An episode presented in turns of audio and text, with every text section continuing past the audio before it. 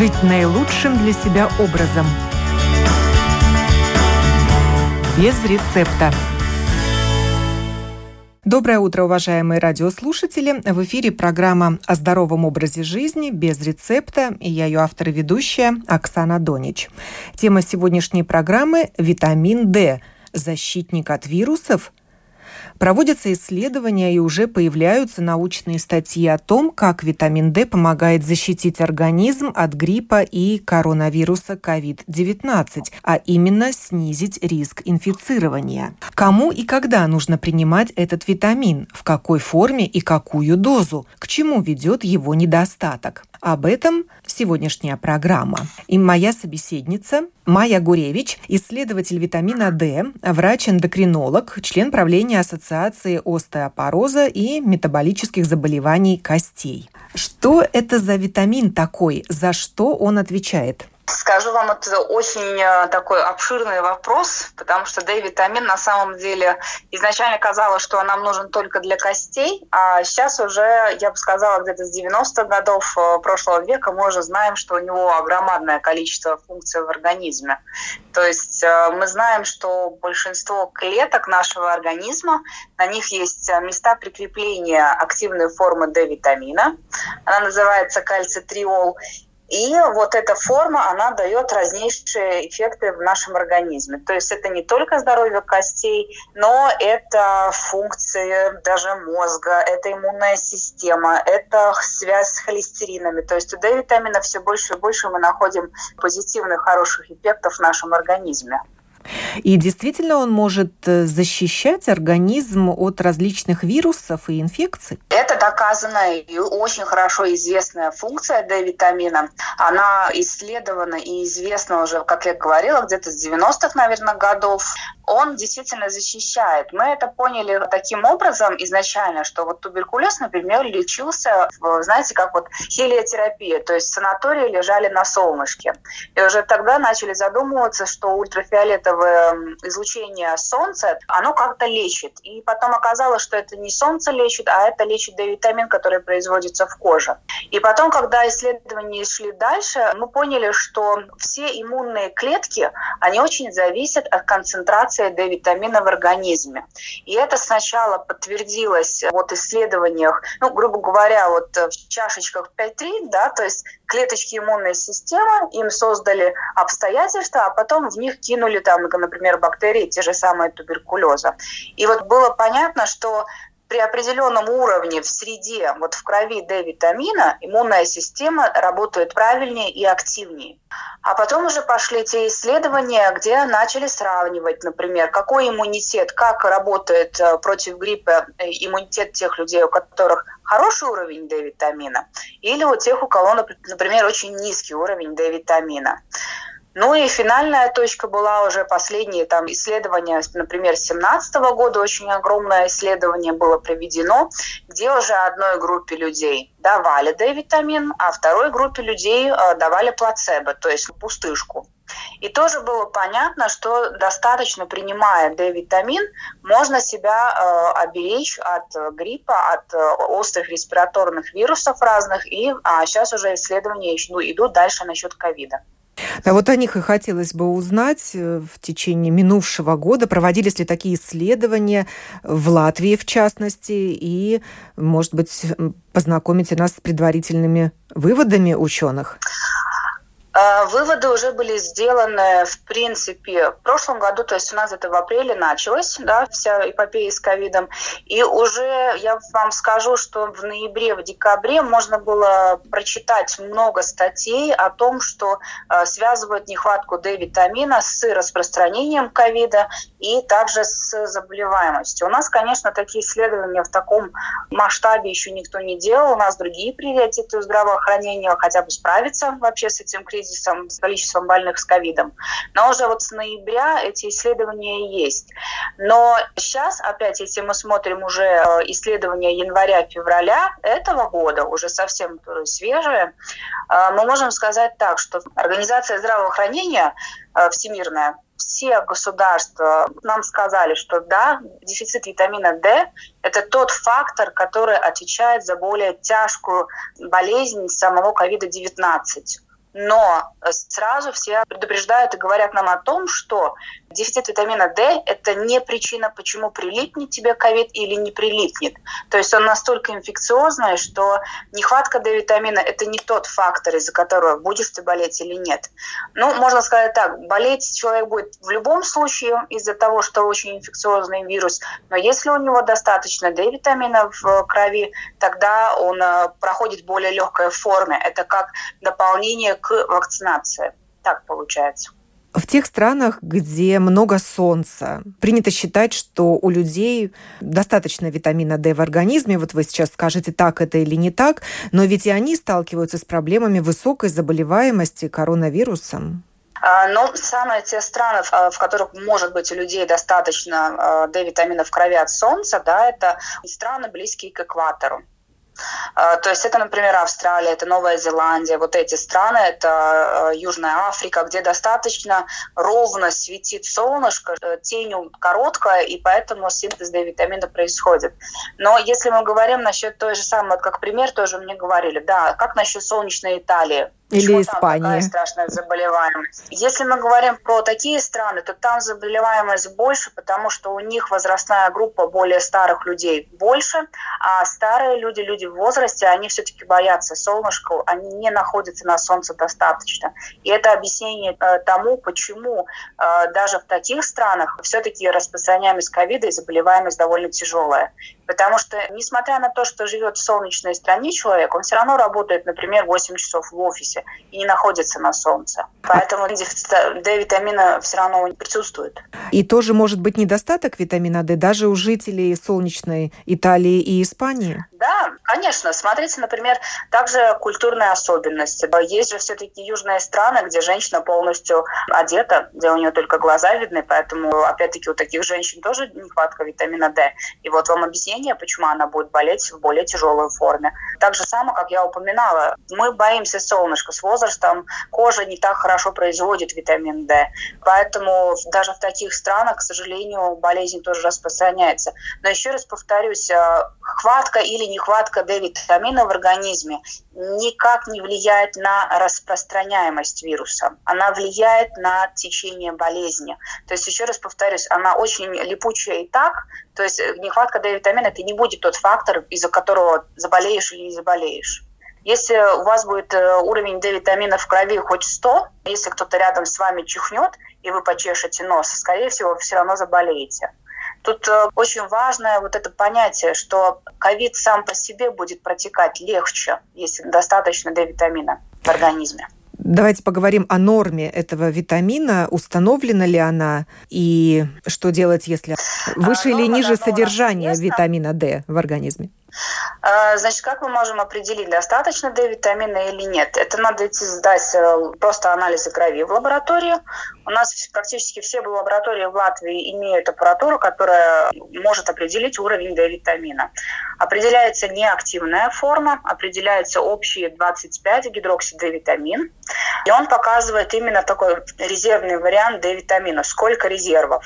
Раньше, когда считалось, что D-витамин необходим только для костей, для кальциевого обмена, тогда норма была ниже. Принятая норма была, что да будет тебе хорошо, если достаточно там 30 э, нанограмм в миллилитре в крови будет. Но опять-таки делая исследования насчет клеток иммунной системы и остальных функций D-витамина, сейчас на данный момент э, рекомендации поменялись, и последние годы уровень D-витамина оптимальный для всех людей вне зависимости от возраста, от пола, это будет больше 45 нанограмм в миллилитр. Сейчас насчет ковида э, все эксперты из всего мира э, определили, что идеально было бы даже достичь, например, уровень 60 и даже 70 нанограмм в миллилитре. Тогда иммунная система, она хорошо работает, и она правильно распознает именно вот э, вирус ковида, она знает, как с ним бороться. Все, что идет меньше 45 по анализам крови, мы можем считать, что это все-таки не оптимальный уровень, что это нехватка меньше 10 нанограмм миллилитра – это вообще критически низкий уровень D-витамина. Срочно надо этот уровень поднимать, срочно надо что-то делать.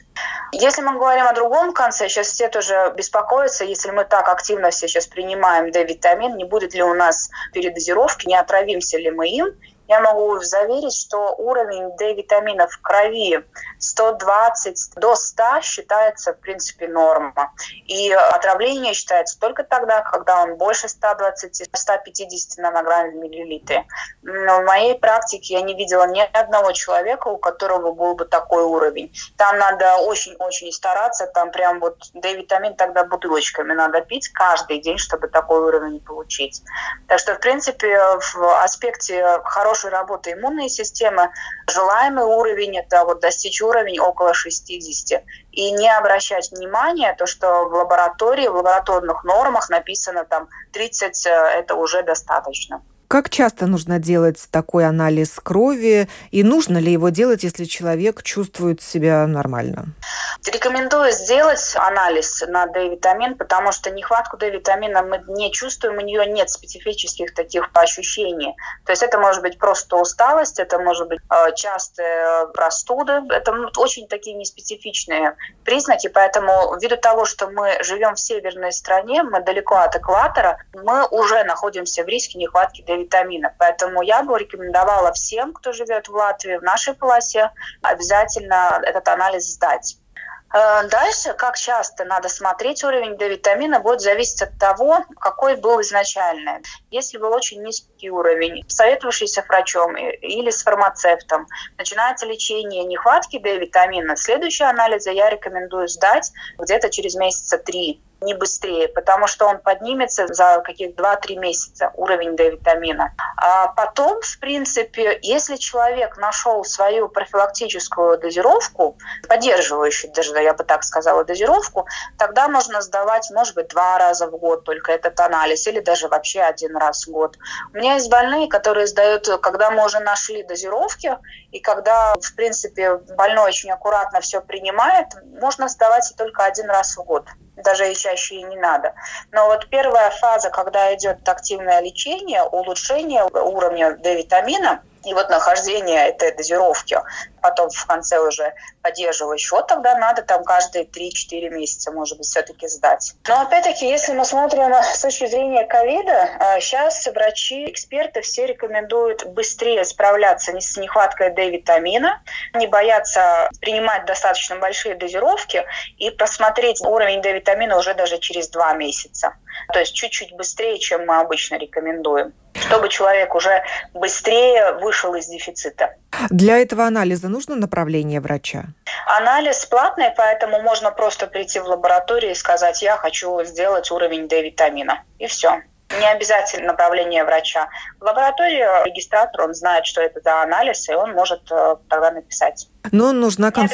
нужна консультация врача, чтобы понять, э, какая дозировка Результат. нужна витамина D. Да, нужен врач для того, чтобы вообще интерпретировать э, уровень D-витамина, переговорить э, с больным, какие могут быть причины, почему такая, например, сильная нехватка. Может быть, там какие-нибудь проблемы с тонким кишечником, или, может быть, там почечная недостаточность. То есть еще дополнительно собрать информацию, чтобы понять и определить действительно тогда эти дозировки.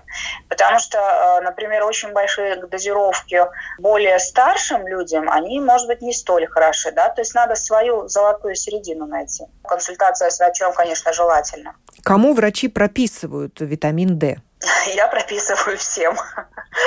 Потому что, еще раз повторюсь, э, нехватка D-витамина в Латвии – это практически у 85-90% людей.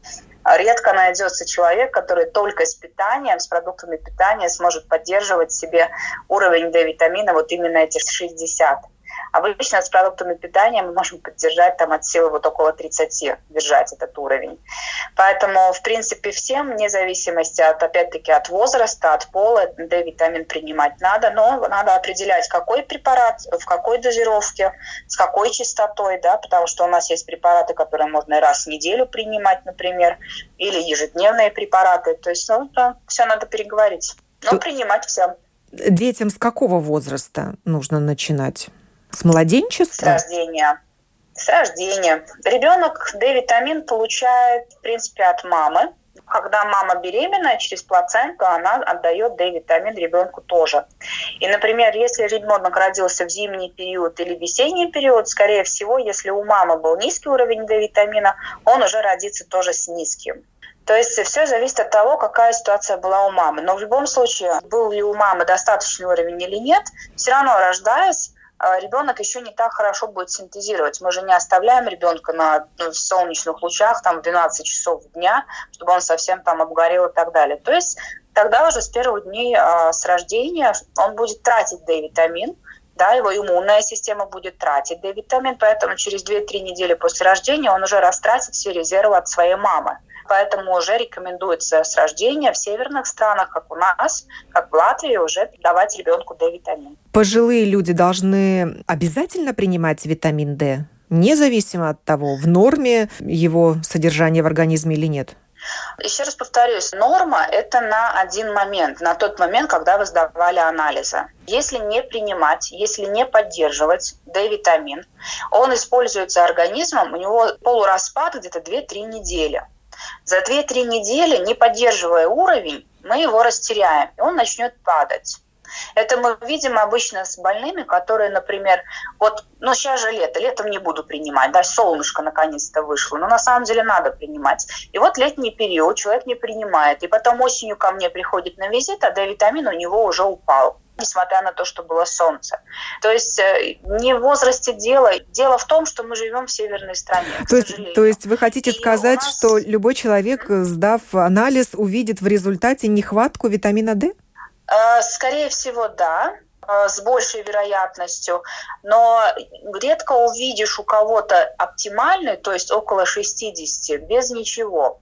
Если такой уровень у человека, и он ко мне приходит и говорит, я ничего не принимаю, я очень буду в этом сомневаться. Скорее всего, там будут или поливитамины, в которых есть дозировка, или он э, очень много рыбы кушал все это время, но это очень огромное количество, конечно. Но мне не верится, что кто-то, не принимая ничего дополнительно, в Латвии живя, будет с хорошим вот таким вот уровнем 45-60.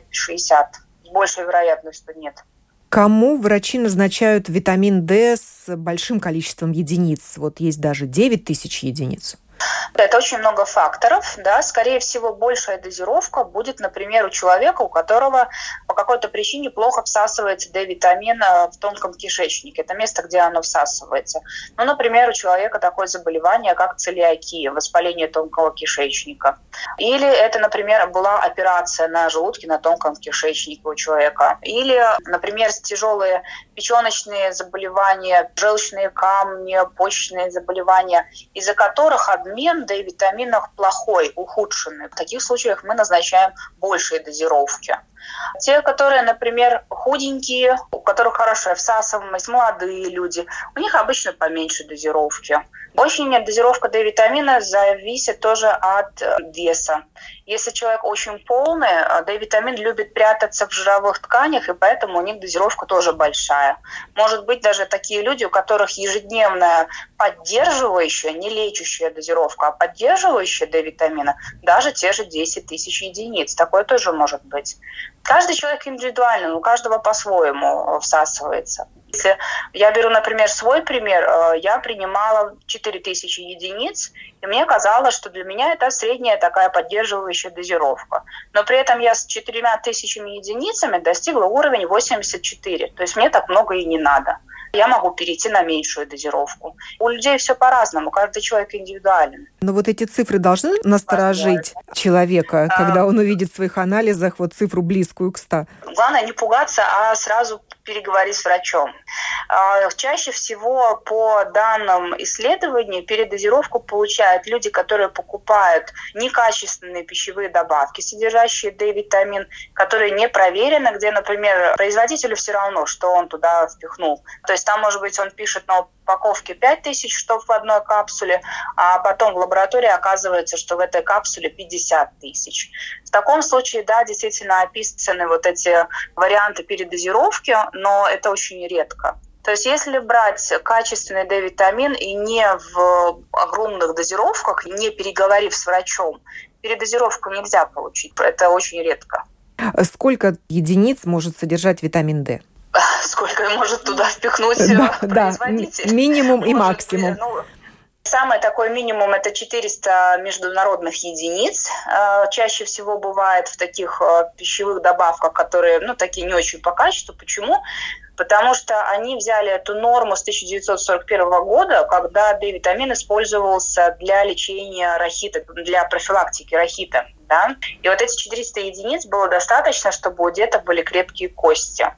Но если мы смотрим, то у нас на рынке есть и такие, где и 1000 единиц, 3000 единиц, и 4000. Так написано на упаковках. Но еще раз повторюсь, это пищевые добавки в основном. Нет такого строгого качества надзора. То есть если у производителя нет внутреннего контроля своего, что он отвечает за свое качество, то можно и попасться на такой D-витамин, где, еще раз повторюсь, на упаковке написано одно, а в реальности там что-то другое. Но в капсулу можно и 50 тысяч запихнуть. То есть нет такого точного, сколько в одной капсуле, в одной капле и так далее. Но если неизвестен результат анализов, да, если человек не делал, то он до 4000 единиц в день может принимать, не боясь передозировки. Это доказано. Как сориентироваться в широком ассортименте витамина D?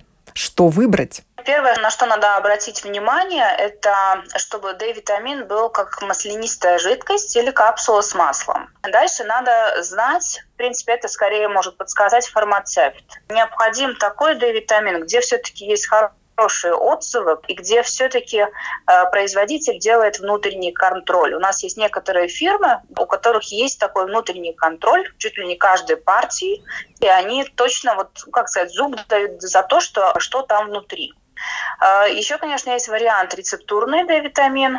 У нас есть два рецептурных. Один в очень большой дозировке, он скорее нужен для лечения тяжелого дефицита.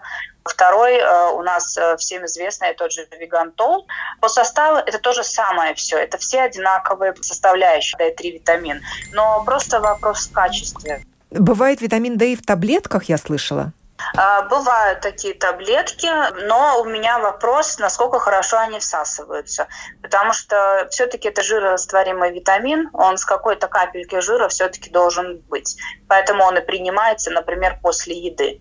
Так же самое у нас на рынке есть D-витамин в виде спрея который вот под язык можно пшикнуть. Но это скорее рекомендуется тем людям, у которых проблемы с кишечником тонким, из-за чего у них не усваивается D-витамин обычным путем но они все поднимают, или это будет э, капсула маслянистая, или это будет спрей, или это будет просто маслица, это все поднимает уровень D-витамина, очень похоже. Ни у кого нету приоритета из них. Сухая таблетка, вот не знаю, как она будет впитываться. Если человек принимает поливитамины, в составе которых уже есть витамин D, нужно ли ему еще дополнительно принимать капсулу витамина D? Надо посмотреть, что написано на обороте этих витаминов. Да, там всегда пишется, какая дозировка. Не надо читать это как вот если написано, это 100% дневной дозировки. Вот на это не обращаем внимания. Обращаем внимание, какая там написана дозировка. Там, скорее всего, будет написано поливитамины, содержащие 200 единиц D-витамина. Естественно, 200 единиц – это очень мало, это ничего не даст. Как я вам а, до этого объясняла, 400 единиц – это так, профилактика рахита, но для вашей иммунной системы этого будет маловато. Просто если, э, например, начинает человек курс поливитаминов, он должен сосчитать вместе с тем D-витамином, который он принимает, какая у него общая дозировка. И соответствует ли она тому, что они переговорили с врачом. Например, с врачом поговорили, что 3000 единиц было бы вот самое то. И если на поле витаминов написано, что содержит 500, ну, значит, э, дополнительно надо еще 2500 э, взять чистым D-витамином препаратом. Но так могу сказать, что с большей вероятностью там будет недостаточно D-витаминов. В поливитаминах очень мало его. Как много витамина D можно получить э, из продуктов питания и пребывая на солнце? Солнце – это, конечно, самый лучший естественный вид, как мы можем получить D-витамин, но там очень огромное количество всяких «но». Во-первых, если человек живет действительно вблизи экватора, полностью находясь голым, э, он может набрать э, на своей поверхности всего тела 10 тысяч единиц. Поэтому, например, 4000 единиц он мог бы набрать вот э, голыми ногами, да, в шортиках, в короткой маечке, лицом открытым, декольте.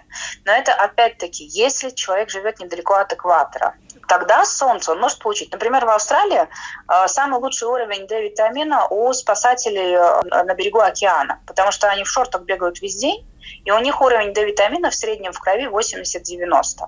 Но мы не Австралия.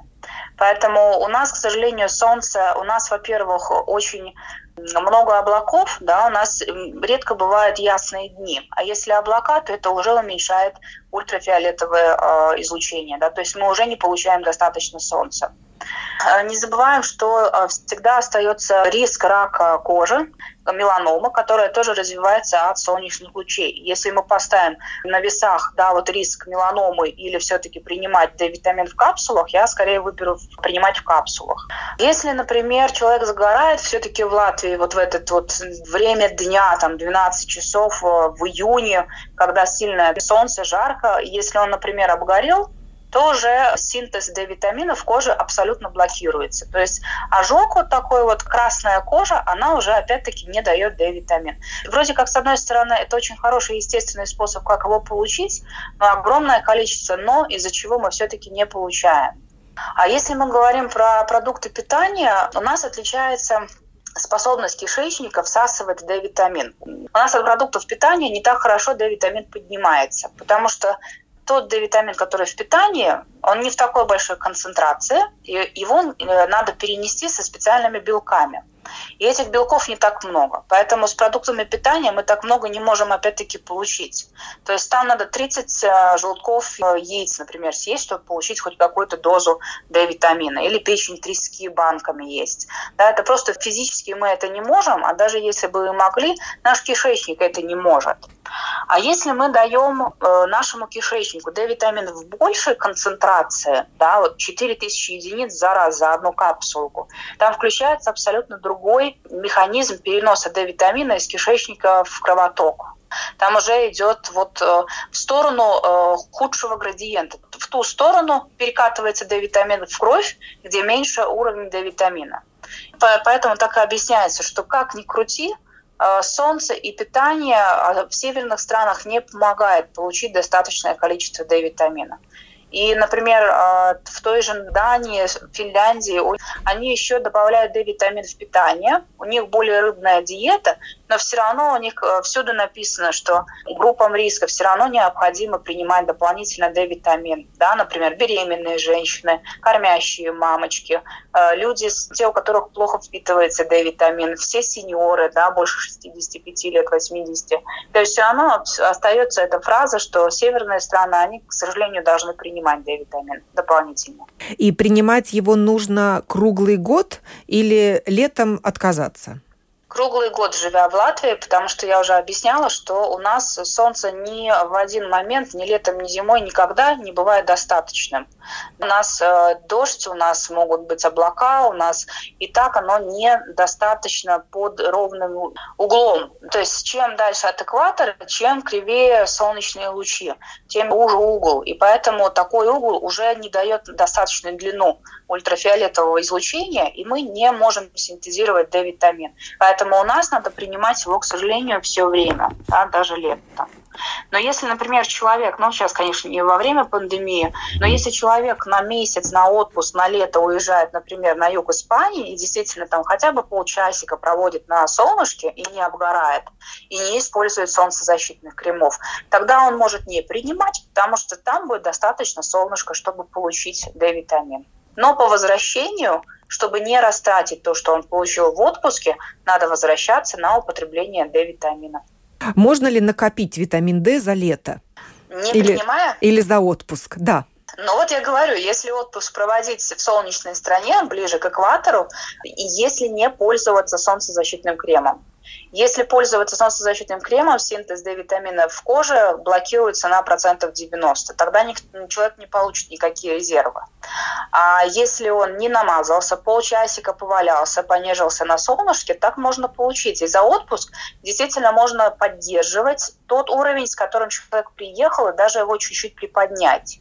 Но по возвращению обратно в суровую северную Латвию, то, к сожалению, опять надо принимать D-витамин.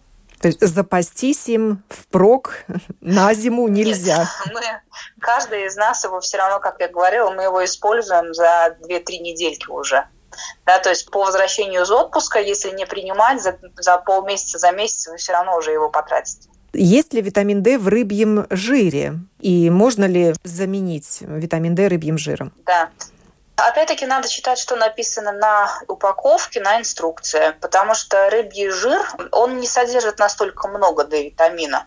Он содержит омега-3 кислоты, которые не имеют никакого влияния на D-витамин, на уровень D-витамина. А, не надо путать э, омега-3 кислоты э, с D-витамином. Это две разные вещи. И поэтому иногда в составе этой капсулы рыбьего жира написано, например, что они содержат D3 витамин, например, опять-таки 400 единиц, но это маловато. И если там внутри написано, что маленькая дозировка, то вопрос, есть ли смысл, нельзя надеяться, что этот препарат поднимет уровень D-витамина. К чему приводит нехватка витамина D? Если мы говорим о том, что D-витамин необходим нам и для костей, и для профилактики остеопороза, для иммунной системы и так далее, то если у вас нехватка D-витамина, увеличивается риск э, вирусных инфекций, да, что легче подхватить, тяжелее переносить. Так же самое с ковидом, что более тяжелое течение болезни, да, что, скорее всего, у человека разовьется пневмония, э, а не просто сопли и потеря, там, например, э, обаяния. Также, если очень сильная нехватка D-витамина, могут быть хрупкие кости. Это будет остеопороз уже в дальнейшем, особенно у женщин после наступления менопаузы. Доказано, что критически низкий D-витамин в длительном периоде связан с э, развитием онкологических заболеваний, например, э, раком груди у женщин. Очень много серьезных последствий, если долго сидеть с нехваткой D-витамина, с низким D-витамином. И у детей Какие могут быть проблемы? Может быть, э, нежелание э, ну, учиться? как у всех, это будет усталость, это будет мало энергии, тяжело концентрироваться, могут быть проблемы со сном. То есть я говорю, что эти признаки, они очень неспецифичны, но то, что мы получаем долгосрочно от нехватки D-витамина, очень серьезные последствия. Да, вот так сказать, что у ребенка будет, если у него не хватает, ну, в наше время, благо, рахит уже ни у кого не развивается, ну, изредка очень да, то есть с этой проблемой мы уже не сталкиваемся. Но мы сталкиваемся с детьми, у которых, например, развиваются из-за нехватки D-витамина автоиммунные заболевания, да, даже бронхиальная астма у двухлетнего ребенка, да, или очень аллергичный ребенок. Это тоже может указывать, что неправильно работает иммунная система и что, например, у ребенка не хватает D-витамина. А могут производители продуктов питания позаботиться о том, чтобы вводить витамин D в какие-то продукты? Вот как это делается с йодом, например. Со мной недавно связались э, как раз-таки насчет того, что производители решили начать действительно добавлять D-витамин в хлеб. Это у нас вот такая вот совсем свежая новость, и меня это действительно радует. Но я хочу сказать еще раз, так же само, если мы берем э, пример от других северных стран, той же, например, Финляндии, они добавляют D-витамин в сок, они добавляют D-витамин э, в молочные продукты, в хлеб и так далее. То есть нам надо еще обширнее, чтобы происходило, это называется фортификация D-витамином. То есть нам надо, чтобы не только хлеб был с D-витамином, но и другие продукты. И плюс нам надо более рыбную диету соблюдать, потому что мы в основном, ну как ни крути, большинство э, все-таки любит картошечку с там, кусочком мяса, а не, например, средиземную диету с э, лососем в достаточном количестве или печенью трески. Мы только на начале пути э, фортификации D-витамина, но это очень меня радует, что эта инициатива уже идет. Но пока что я считаю, что этого будет недостаточно, потому что добавляется довольно малое количество. Да, я не рекомендую есть целую булку хлеба только для того, чтобы получить D-витамин в нужной дозе. На этом заканчиваем разговор. Говорили мы о витамине D как защитники от вирусов и инфекций. Благодарю за участие в этой программе Майю Гуревич, исследователя витамина D, врача-эндокринолога, члена правления Ассоциации остеопороза и метаболических заболеваний костей. И напоследок традиционное пожелание здоровья всем нашим радиослушателям. Программу подготовила и провела Оксана Донич. Будьте здоровы. Всего вам самого хорошего.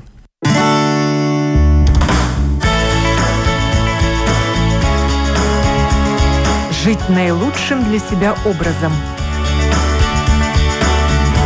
Без рецепта.